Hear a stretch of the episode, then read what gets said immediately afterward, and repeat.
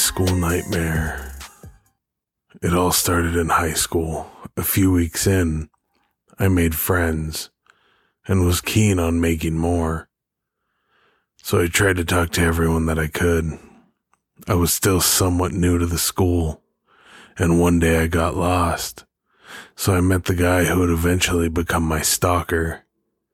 He showed me around. We made conversation, and at first I thought he would be nice as a friend to have. A week passed, and I had made a few friends at this point. I wanted to hang out with them as much as I could. I felt a little bad because my other friend was a bit of a loner, so I invited him to come hang out with us. He didn't talk much at first, but then he started talking more, mostly to me, asking advice on life. I was happy to help until he started asking me to pat his head like a dog and make him wear a leash. A bit weird, you might say. I passed it off as a joke and I humored him, something I shouldn't have done, as he started calling me master or mistress. I asked him not to do that and I told him I wasn't comfortable with this behavior, but it apparently was too late to fix things. It happened day after day. He started skipping his classes to walk into and get kicked out of mine. He followed me all day. And if I had to go to the restroom, guess who followed me inside? I asked him to stop so many times. He wouldn't, so I got the school involved. Well, I tried. They had no proof of stalking. I found that kind of strange since many teachers have kicked him out of my class, but nevertheless, nothing happened except him getting more, let's say, protective. I asked one of my guy friends to help me out with some homework one night. My stalker overheard this from around the corner and didn't like who I asked for help.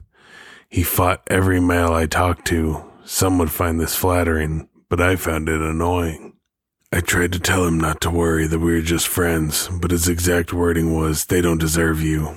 They are worthless compared to my master. I tried to get him to stop. I yelled at him, and I do feel bad because it was quite harsh, but it was the only way to get through his thick head. I thought I was finally free from that cycle. He finally stopped following me until one day I found this letter in my locker. In this letter, my stalker gave his disgust for males and his hate for himself, that he must be evil for his master to treat him this way, and that he must be punished that I must be taught not to shun pets. It was a few pages long and it was very disturbing. In fact, it was the most terrifying thing I've ever read, especially when I got done reading it and looked up and saw him staring at me from down the hall. He came up to me and opened his phone and started showing me pictures of, well, cartoon characters who had a similar appearance to me, with the same brown eyes and curly hair. Then he gave me a leash for him and asked me to walk him around. And at that point, I ran away up to the office, letter in hand. The principal, after five visits, finally had the proof he needed to step in. The cops got involved and soon after a restraining order was put in place. He wasn't allowed within 50 feet of me. About a month later, I was sitting in my room doing some homework when I heard a scratch at the window. I looked over into my horror. He was just standing outside my bedroom window. He had a collar on his neck and a leash dangling from it. He was intensely glaring at me through the glass, his face then crooked into a disgusting grin before licking the surface of the window and running off.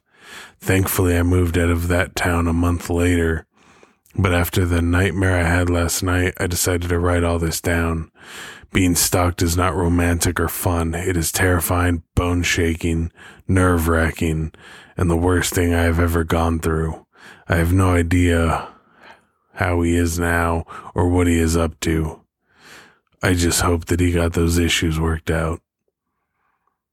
Honestly, if I was this person, I would have got that thing a long time before she did. But at least it was taken care of but it's just more reason to always be careful who you keep around.